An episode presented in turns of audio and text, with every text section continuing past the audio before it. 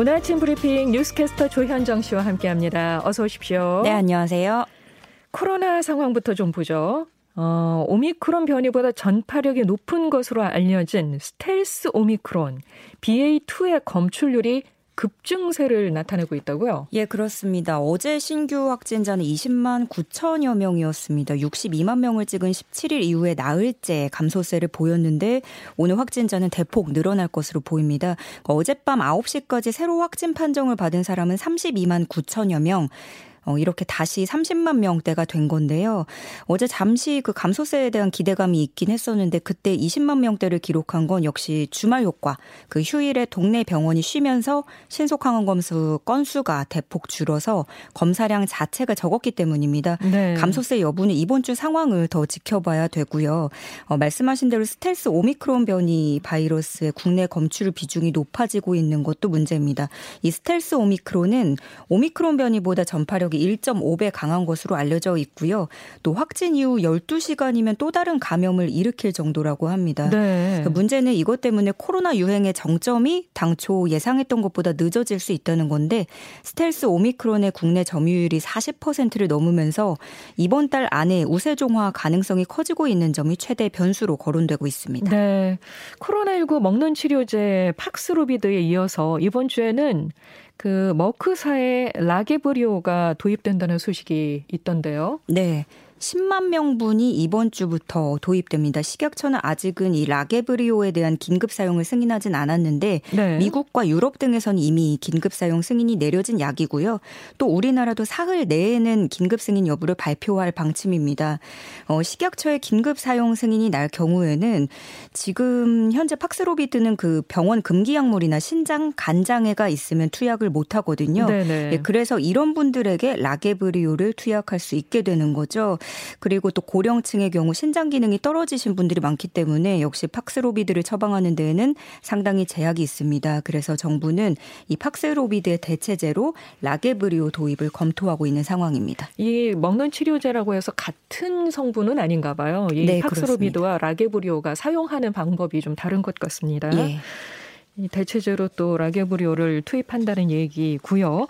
이 코로나 때문에 화장이 그동안 크게 늘었어요. 어, 근데 이제 전국에서 화장장 구하기가 어려운 상황이 벌어지고 있다고요. 네. 지금 시즌에 통상적으로 이 환절기에 사망률이 높기도 하고요. 여기에다가 예. 코로나 위중증 환자가 많아지면서 숨지는 사망자도 늘고 있고 또 더불어서 화장장 근무 인력도 확진이 되면서 인력이 부족하기도 하고 이런 여러 가지 현실이 장례조차 제때 치르지 못하게 하고 있습니다.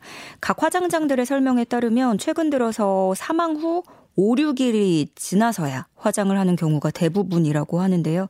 화장장마다 운영 횟수를 더 늘리고는 있는데 그마저도 역부족인 상황입니다. 네, 유가족들은 애가 탈 텐데 장례 치르기 위해서 먼 지역으로 가는 일도 허다하다고 하죠. 네, 그 서울시립승화원을 비롯해서 서울과 인천의 화장장의 경우에는 이미 금요일까지 예약이 다 끝난 상태입니다. 네. 그래서 뭐 서울에서 강원도로 가거나 목포까지도 가거나 하는데 그렇다고 또 그 지역들의 상황도 좋은 건 아니죠.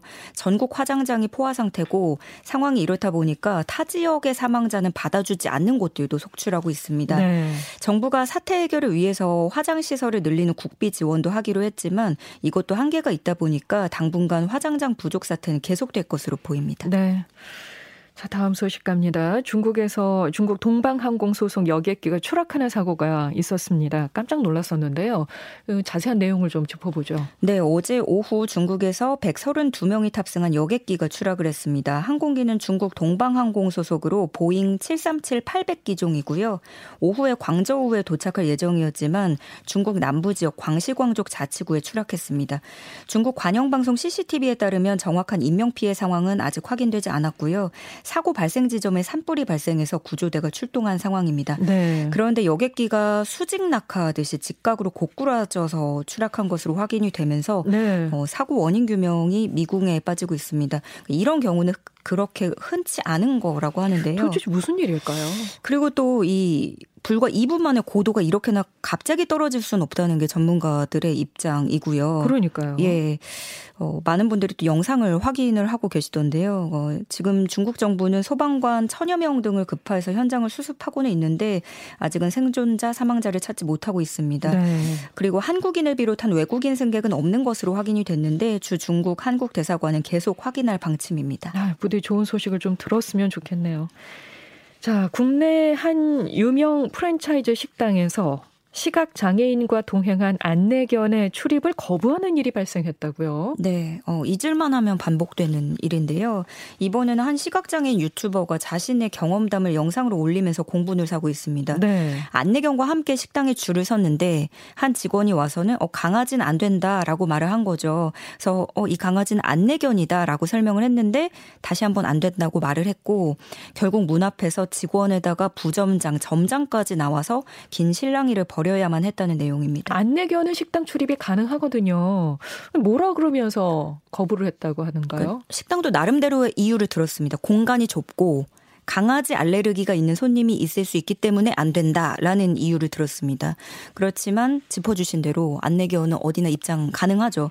어, 그래서 이분이 법적으로도 안내견 동행은 보장된 권리이고 어, 알레르기가 있는 손님이 있는지 확인을 해보고 진짜 있다면 내가 자리를 피해드리겠다. 이렇게까지 얘기를 했습니다. 그런데 직원이 알겠다면서 손님을 확인하고 오더니 알레르기가 있는 손님은 없는데 공간이 협소하다. 시각장애인이신 건 알겠는데 강아지가 너무 커서 따로 두고 입장해야 한다. 이렇게 재차 입장을 거부한 겁니다. 네. 현행 장애인복지법 제40조에 따르면 안내견의 경우 장소에 제한 없이 어느 곳이든 출입할 수 있고요. 시각장애인 안내견 표지를 붙인 보조견을 동반한 장애인이나 자원봉사자의 출입을 정당한 사유 없이 거부하면 300만 원 이하의 과태료가 부과됩니다. 어제도 짧게 전해드렸었는데요. 한전이 예고했던 전기요금 인상한 발표를 돌연 연기했습니다.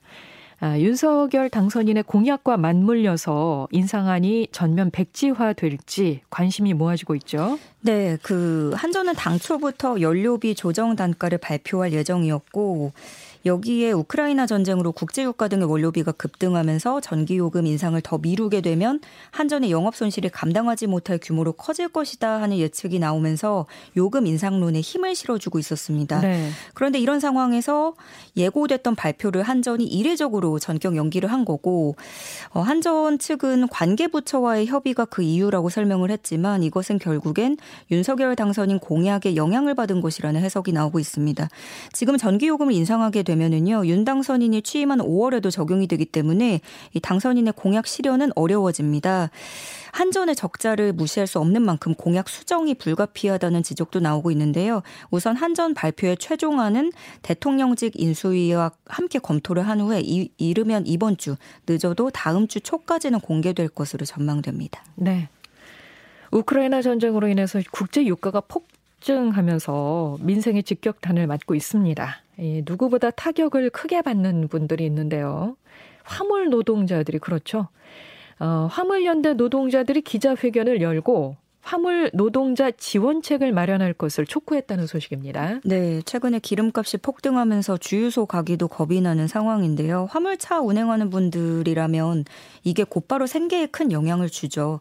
노조 설명에 따르면 화물 노동자들은 평소에도 운송료의 30% 이상을 유류비로 지출해 왔는데 이제는 25톤 화물차를 기준으로 봤을 때 한 달 유류비 지출만 250만 원가량 늘었다는 설명입니다. 이렇게 되면 월 수입 대부분을 기름값으로 지출하는 셈 셈이 되죠. 어, 운송을 위한 지출 비용은 늘었는데도 운송료는 그대로 유지되고 있기 때문입니다. 어, 운행을 하면 할수록 손해를 보는 화물 노동자들은 계약 해지가 두려워서 또 할부금을 못 내서 내 차를 뺏길까봐 두려워서 울며 겨자 먹기로 도로를 달리고 있다라는 주장입니다. 네. 어, 이들은 고유가 대책 마련, 유가 연동 운임을 보장하는 안전 운임제 확대, 대기업 화주의 책임 있는 화물 노동자 운임 인상을 촉구했습니다. 이런 가운데 다음 달에는 또 각종 보험료들이 중 중줄이 인상된다는 소식이 있어서요. 소비자 부담은 더 커지게 됐습니다. 네, 어, 저도 타격이 있는데 실손보험료 오른 지 얼마 안 된 것 같은데 맞아요. 또, 예, 또 오른다고 예. 느끼시죠? 느끼시죠? 아, 그럼요. 네. 근데 이번에는요, 종합보험, 종신보험 등 무해지, 저해지 보험 가격도 줄줄이 오르게 됩니다. 이 무해지, 저해지 보험은 본래 중도 해지 환급금이 없거나 적은 상품이라서 해지 환급금이 높은 상품보다 비교적 보험료가 저렴한 것으로 알려져 있어서 그러니까 해지할 때 돌려드리는 금액이 없습니다. 그렇죠. 뭐, 뭐 아니면 거의 뭐 적, 적은 네. 액수로만 돌려드립니다. 이런 보험 상품들이죠. 그러니까 보험료 자체는 처음에 낼 때 적은데 나중에 해지할 때는 네네. 돌려받는 게 없는 그런 그렇습니다. 거죠. 그래서 처음에 이제 처음에 내기가 부담스러우신 분들은 이걸 택하시는 그렇죠. 경우가 또 있고 한데 그런데 이번에 금융당국이 보험 해지율이 높지 않을 경우에는 보험사들의 재무 건전성이 걱정된다. 악화될 수 있다 이런 우려를 표한 거죠. 그래서 다음 달부터 해지율은 낮추고 해지 환급금은 높이기로 한 겁니다. 오. 어. 그래서 결과적으로는 이 보험료가 최대 20%까지 오를 수 있다는 전망이 나오는데요. 네. 또 사실상 무해지 저해지 보험 장점이 줄어들면서 소비자 선택지도 줄어들 것이라는 우려도 함께 나오고 있습니다. 그렇군요. 자, 아동문학의 노벨상이라고 불리는 안데르센 상에 우리나라 작가가 처음으로 수상을 하는 아주 기쁜 소식이 전해졌습니다. 네, 그림책 여름이 온다의 이수지 작가입니다. 한스 크리스티안 안데르센상을 수상했는데요. 이 안데르센상은 덴마크 출신 동화 작가죠. 안데르센을 기리고자 1956년에 만들어진 상으로 아동문학계 최고 권위를 인정받는 상입니다. 아동문학 발전이 지속해서 공헌한 글, 그림 작가를 2년마다 한 명씩 선정을 해서 상을 주는데 네. 작가가 지금까지 창작한 모든 작품을 대상으로 하기 때문에 오. 수상은 대단한 명예로 여겨진다고 해요. 어, 이수지 작가는 강의, 선, 거울 속으로 파도야 놀자 등을 만들었고요. 지난달에는 여름이 온다로 볼로니아 라가치상 우수상에도 선정된 바 있습니다. 네, 이수지 작가의 수상을 축하합니다.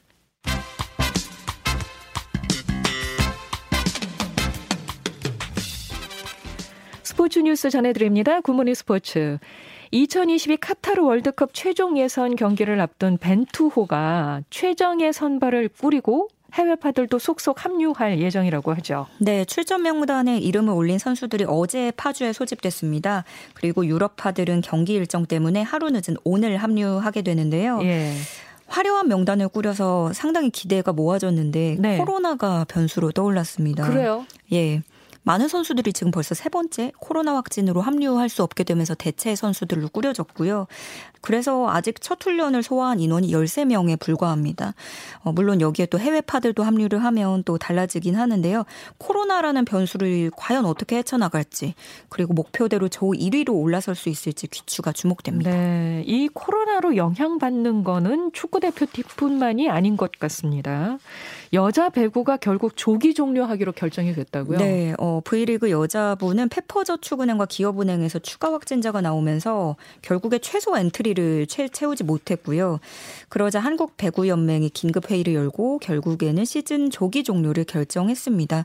정규리그 남은 경기는 물론이고 포스트 시즌도 열리지 않습니다. 음. V리그 팬들에게는 정말로 아쉬운 소식인데 좀 아쉽네요. 네, 그리고 특히 또 또 아쉬운 분들이 있어요. 시즌 내내 압도적인 선두를 달리던 1위를 바로 앞에 뒀던 현대건설에게는 그러니까. 더 아쉬운 결정이 됐는데요. 현대건설 측은 아쉽지만 다음 시즌을 잘 준비하겠다고 밝혔습니다. 네, 알겠습니다. 지금까지 뉴스캐스터 조현정 씨 고맙습니다. 고맙습니다.